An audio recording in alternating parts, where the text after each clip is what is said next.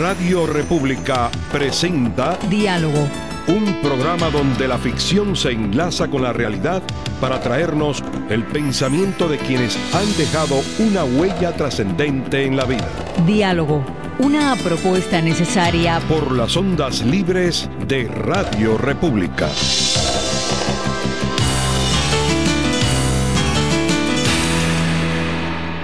Dialogar es un ejercicio del criterio.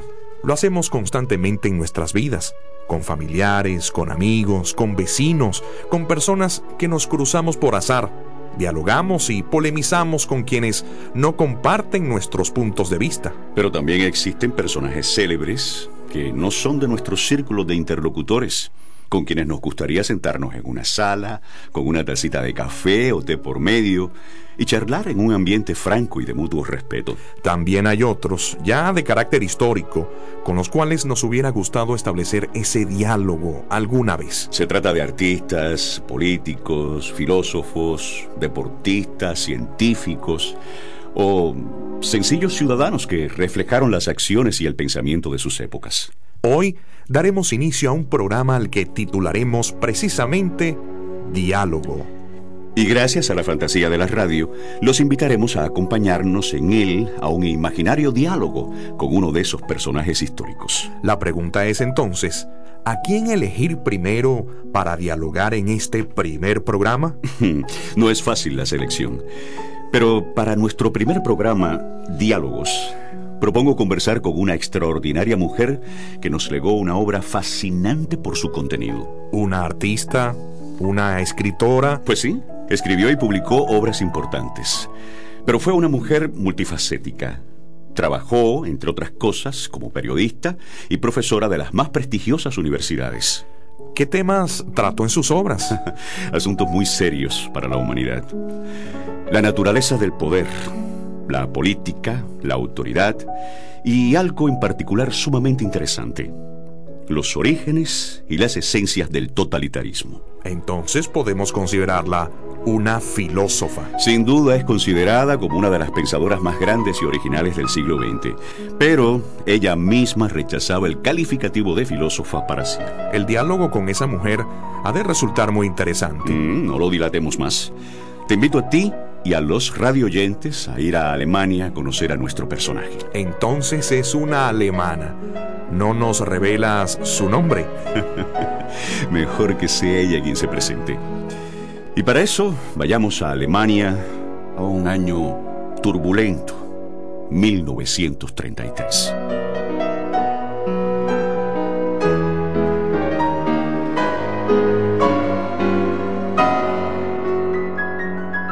Soy Hannah Arendt. ¿Me buscaba usted? Sí, y para mí resulta un gran honor conocerla. No soy famosa, señor mío. Lo será, créame que lo será. Dejemos eso de la fama al futuro. Aunque este año mil novecientos treinta y tres no augura nada bueno para los tiempos venideros, en Alemania se gesta una tragedia. ¿Y bien? ¿En qué puedo servirle? Verá usted, quiero pedirle que sostengamos una conversación, un diálogo. ¿Un diálogo? ¿Y de qué le interesa hablar en particular? Me agradaría saber quién es Hannah Arendt, en particular, adentrarme en su pensamiento filosófico. Lo primero que le digo es que no me agrada que me tilden de filósofa. Eso tenía entendido, y es su derecho. Bien, si estamos de acuerdo en algo tan simple, empecemos entonces. ¿Dónde nació Hannah Arendt y cuál es su procedencia? Nací en Hannover, en la Baja Sajonia, Alemania, el catorce de octubre de mil novecientos seis. Soy hija de padres judíos laicos y crecí en Königsberg, a orillas del Báltico, y en Berlín. Pero no creo que le interesen mis primeros años de vida. Pasemos a su época de estudiante universitaria. Bien, resumiendo, en mil novecientos veinticuatro comencé mis estudios de filosofía en la Universidad Philipps de Marburgo. Luego estudié por un semestre en la Universidad Albert Ludwig de Friburgo y a continuación lo hice en la Universidad de Heidelberg. Allí recibí mi doctorado en mil novecientos veintiocho. Con una tesis que llamó mucho la atención en los medios académicos. El concepto del amor en San Agustín.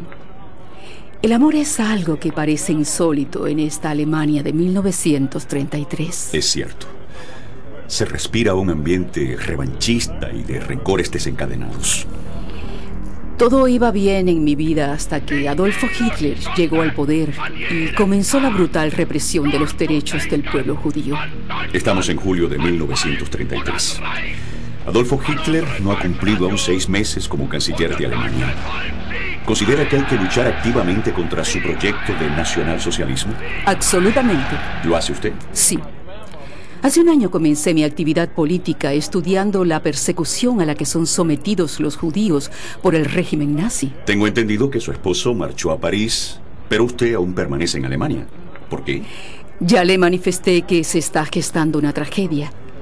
Quiero hacer algo por evitarlo. Permítame señalarle que su posición es opuesta a la de muchos intelectuales alemanes, entre ellos incluso algunos de origen judío, que creen poder convivir con el régimen nacionalsocialista de Hitler.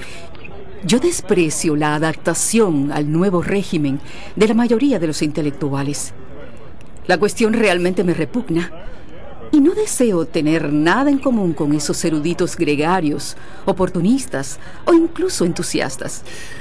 Señora Hannah Arendt, es muy probable que esa actitud de abierta oposición le traiga problemas con las autoridades. No creo que tenga que esperar mucho. Por allá se acerca un destacamento de la Gestapo. Vienen en mi busca.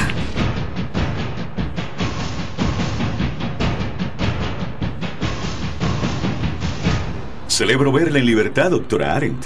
Créame que yo más. Pensaba que no nos volveríamos a ver. Mm, sí, nuestro diálogo quedó inconcluso. Responsabilidad de los esbirros de la Gestapo. He tenido una suerte inmensa que me liberaran después de solo ocho días de detención. Cuídese, doctora Arendt. Ya usted está fichada por la Gestapo. En una siguiente detención quizás no tenga tanta suerte. Lo sé. Mis amigos me han aconsejado no tentar a esas fieras otra vez. Entonces... Hoy por hoy, Hitler y su policía política solo me dejan un camino. Abandonar Alemania. Así es. Emigraré a Francia lo antes posible para reunirme con mi esposo. Búsqueme en esa ciudad si desea seguir nuestro diálogo. Lo haré. Buena suerte, doctora Arendt.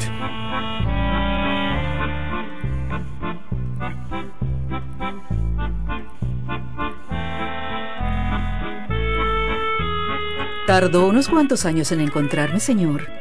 Siete años, para ser exacta. Estamos a mediados de mil novecientos cuarenta. Cierto. Tendrá que contarme de estos años vividos en Francia. ¿Ha continuado con su activismo político? Pues sí. He residido aquí en París sin abandonar mi humilde esfuerzo. Me he mantenido ayudando a muchos refugiados judíos que vienen de todas partes de Europa huyendo del nazismo. Alemanes, polacos, austriacos, belgas, holandeses. Por lo cual en mil novecientos treinta y siete ese régimen le retiró a usted la ciudadanía alemana. Para ellos soy una apátrida. Otra de sus criminales arbitrariedades. En mil novecientos treinta y tres tenía usted mucha razón al considerar que se estaba gestando una tragedia. Adolfo Hitler terminó desatando una guerra espantosa que amenaza extenderse al mundo entero. Ya está a punto de conquistar Francia. El ejército galo está en franca derrota. Sin duda alguna lo hará. Los tanques alemanes han atravesado la línea Maginot y avanzan incontenibles sobre París. Ah, a Francia no le quedará otro remedio que capitular. Los nazis entrarán a París. Doctora, circulan por la ciudad rumores alarmantes para los residentes alemanes de origen judío. Lo sé. Se habla de que serán creados campos de internamiento para nosotros y que después seremos deportados a Alemania. ¿Eso significaría en su caso? La muerte.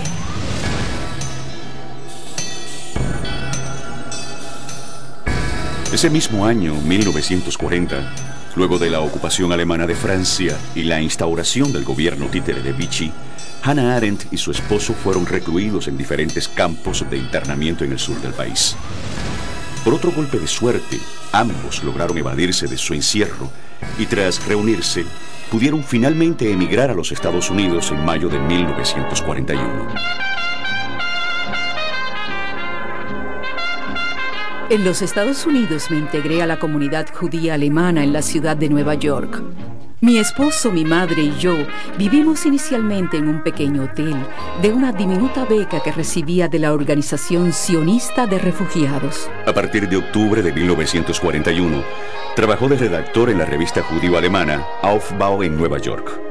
Quería despertar la conciencia política judía en el mundo y reclamaba en muchos artículos la creación de un ejército judío propio que luchara codo a codo al lado de los aliados. Dos años más tarde publiqué el ensayo Nosotros los refugiados, en el que presenté la desastrosa situación de los refugiados que son ilegales, sin derechos. De mil novecientos cuarenta y cuatro a mil novecientos cuarenta y seis fue directora de investigación de la Conferencia de Relaciones Judías. Seguidamente, hasta mil novecientos cuarenta y nueve, fue lectora en la editorial judía Schocken. Desde mil novecientos cuarenta y nueve trabajó como gerente de la Organización para el Salvamento y el Cuidado de la Cultura Judía. Pero lo principal de esta etapa es que después de concluida la Segunda Guerra Mundial, Hannah Arendt comenzó a trabajar en lo que sería su obra más renombrada, un profundo estudio sobre el nacionalsocialismo alemán de Adolfo Hitler. Ya en mil novecientos cuarenta y ocho, decidió ampliar su estudio a otro nefasto régimen. El régimen totalitario comunista de Joseph Stalin. Este sensacional libro le dará a Hannah Arendt merecida fama en los círculos de pensamiento filosófico del siglo veinte. Sobre él continuaremos nuestro diálogo de hoy.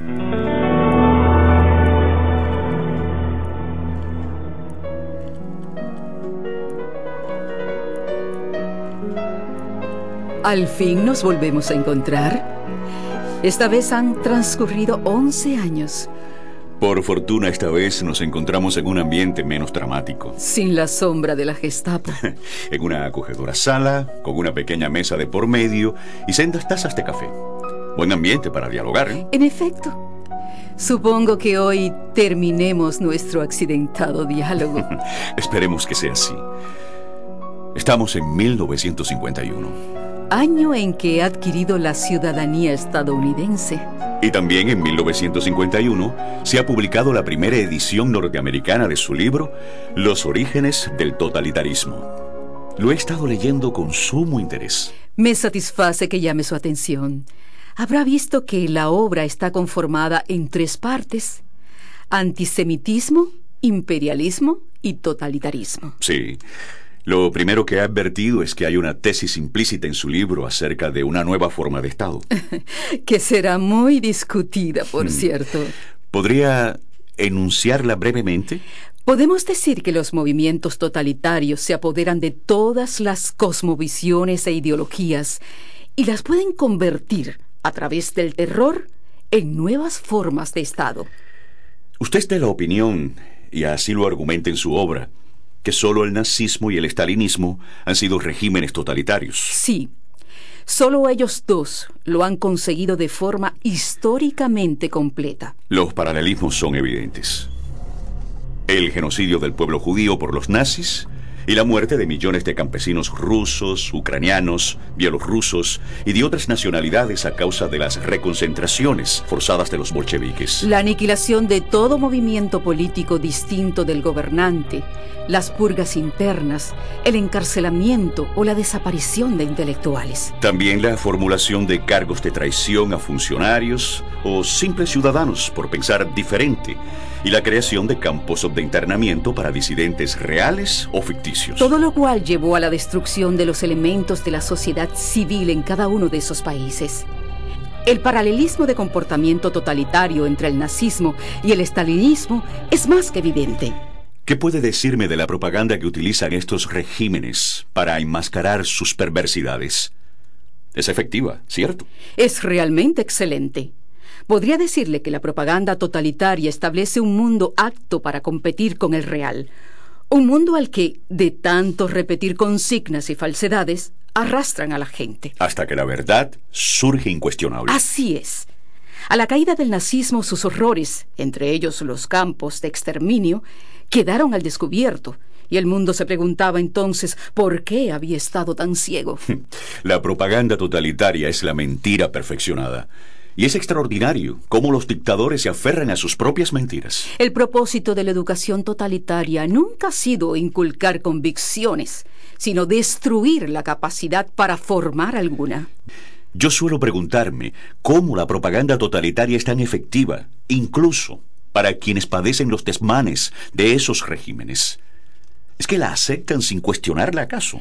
El contenido de la propaganda totalitaria no es un tema objetivo sobre el que la gente puede formular opiniones, sino que se ha convertido dentro de sus vidas en un elemento tan real e intocable como las reglas de la aritmética. Mm, de nuevo habría que decir que esa alucinación persiste hasta un momento. Hasta el momento en que la mentira de la propaganda oficial es advertida en algunos seres aislados primero, después en otros, luego en más y en más.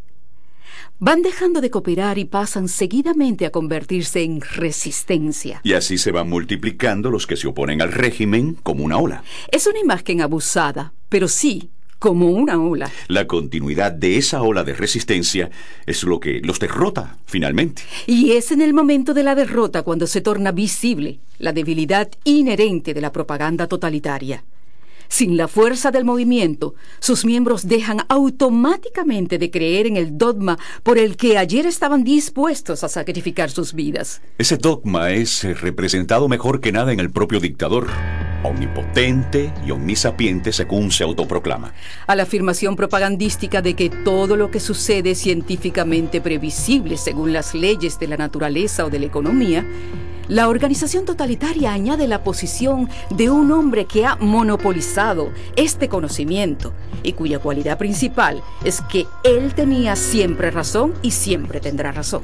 Esta pretendida absoluta certeza en su pensamiento y acciones va más allá de la etapa en que gobierna.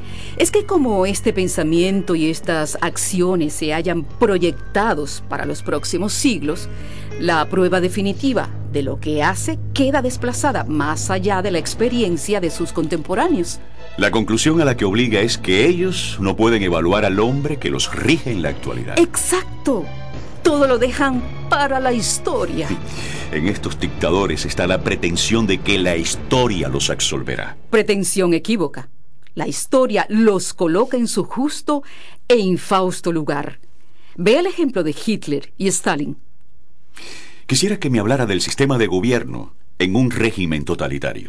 Le puedo afirmar que la maquinaria del gobierno es la fachada carente de poder que oculta y protege al verdadero poder del partido. Y al poder del dictador que le rige. De acuerdo. Para el dictador, el partido, la nación, el pueblo, es él. Quiero citarle esta frase que ilustra esto. Dice así: como factor último debo, con toda modestia, declarar irreemplazable a mi propia persona. El destino del Reich depende solamente de mí. Adolfo Hitler. Sí. ¿Le recuerda a otros dictadores, verdad? Yo diría que a todos. Mientras más totalitario sea su régimen, más se identificará el dictador con esta frase del Führer nazi. Las instituciones de gobierno son completamente inoperantes ante individuos así. En un estado totalitario, cuanto más visibles son los organismos de gobierno, menor es su poder. Y cuanto menos se conoce una institución, más poderosa resultará en definitiva. Ahí tiene a la policía política. La policía política es el aparato ejecutor por excelencia de ese poder totalitario. Los gobiernos totalitarios, como todas las tiranías, no podrían ciertamente existir sin destruir el terreno público de la vida, es decir, sin destruir aislando a los hombres sus capacidades políticas. Pero la dominación totalitaria como forma de gobierno resulta nueva en cuanto que no se contenta con este aislamiento y destruye también la vida privada. Con lo cual se crea un reino de desconfianza, de sumisión, de terror colectivo. Por el terror se pretende controlar a toda la sociedad, incluso a quienes aparentemente son sus soportes.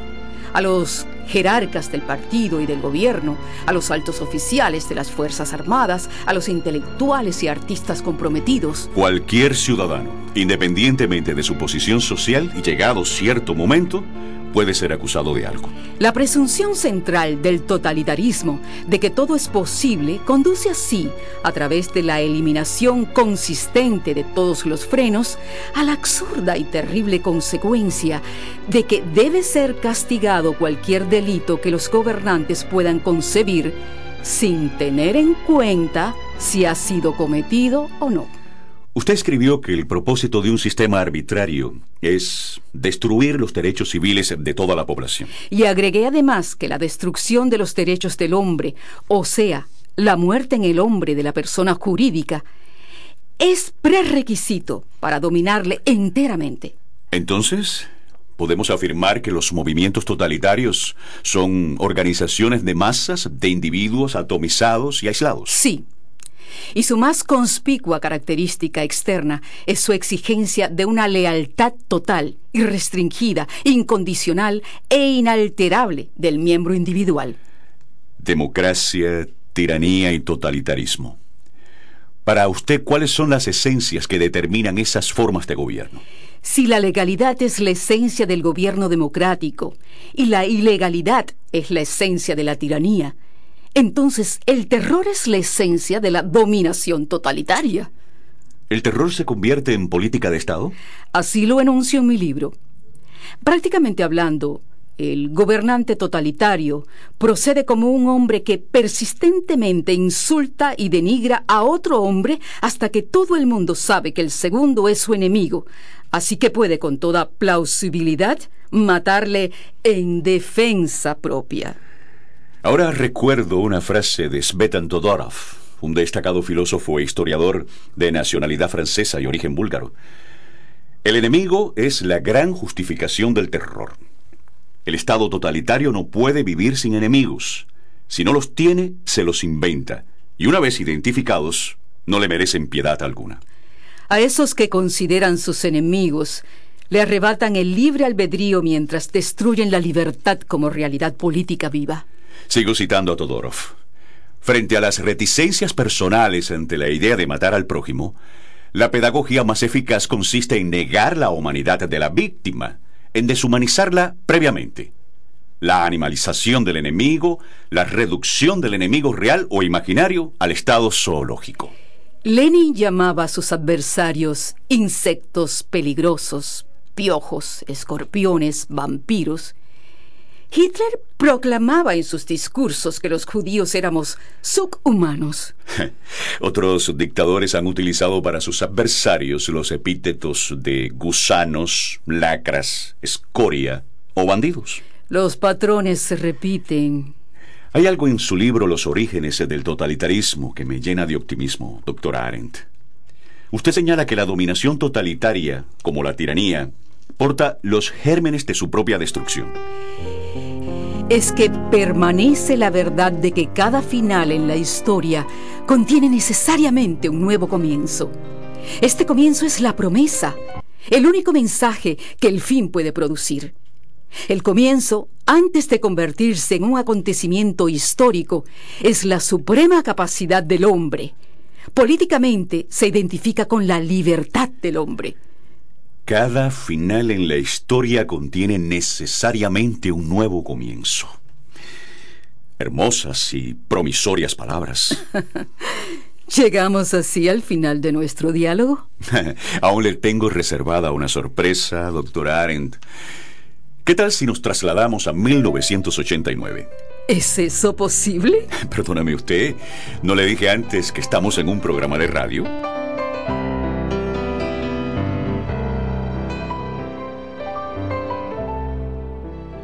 Hannah Arendt falleció en Nueva York el cuatro de diciembre de mil novecientos setenta y cinco. No pudo ver el derrumbe de la Unión Soviética ni el fin del comunismo en los países de la Europa Oriental, pero su obra hizo y sigue haciendo entender a muchos el verdadero mundo de terror y opresión que representan los totalitarismos. Me ha traído usted a una ciudad llena de historia, Berlín. ¿Cuántos recuerdos atesoro de ella? Berlín, que fuera madriguera de Adolfo Hitler y de su nacionalsocialismo. Y posteriormente la capital de un régimen dictatorial comunista. ¿Reconoce este sitio en particular? Sí. Aquí se levantaba el infausto muro de Berlín. El mayor símbolo de la tiranía comunista. Muchos alemanes perecieron tratando de cruzarlo para alcanzar la libertad. Pero llegó el día que esos mismos alemanes lo derribaron para siempre. Hombres y mujeres, viejos y jóvenes.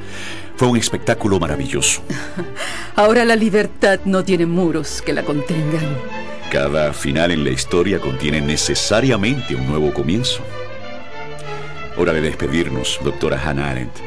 Ha sido un gusto y un honor dialogar con usted. Muchas gracias. Igual le digo. Y además quiero darle las gracias por haberme mostrado el futuro. Como ha visto, hay esperanzas suyas que han dado frutos en él. ¿Nos regala una frase de su libro para el adiós? Muy bien. ¿Qué le parece esta? El gobierno totalitario podrá restringir el libre albedrío y arrebatar las libertades, pero no logrará arrancar de los corazones de los hombres el amor por la libertad.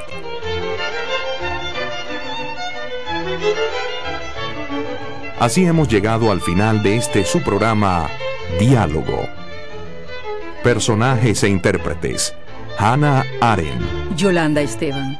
Entrevistador: Erwin Dorado. Producción y dirección general: Jorge Trilla. Les narró Eduardo Alemán.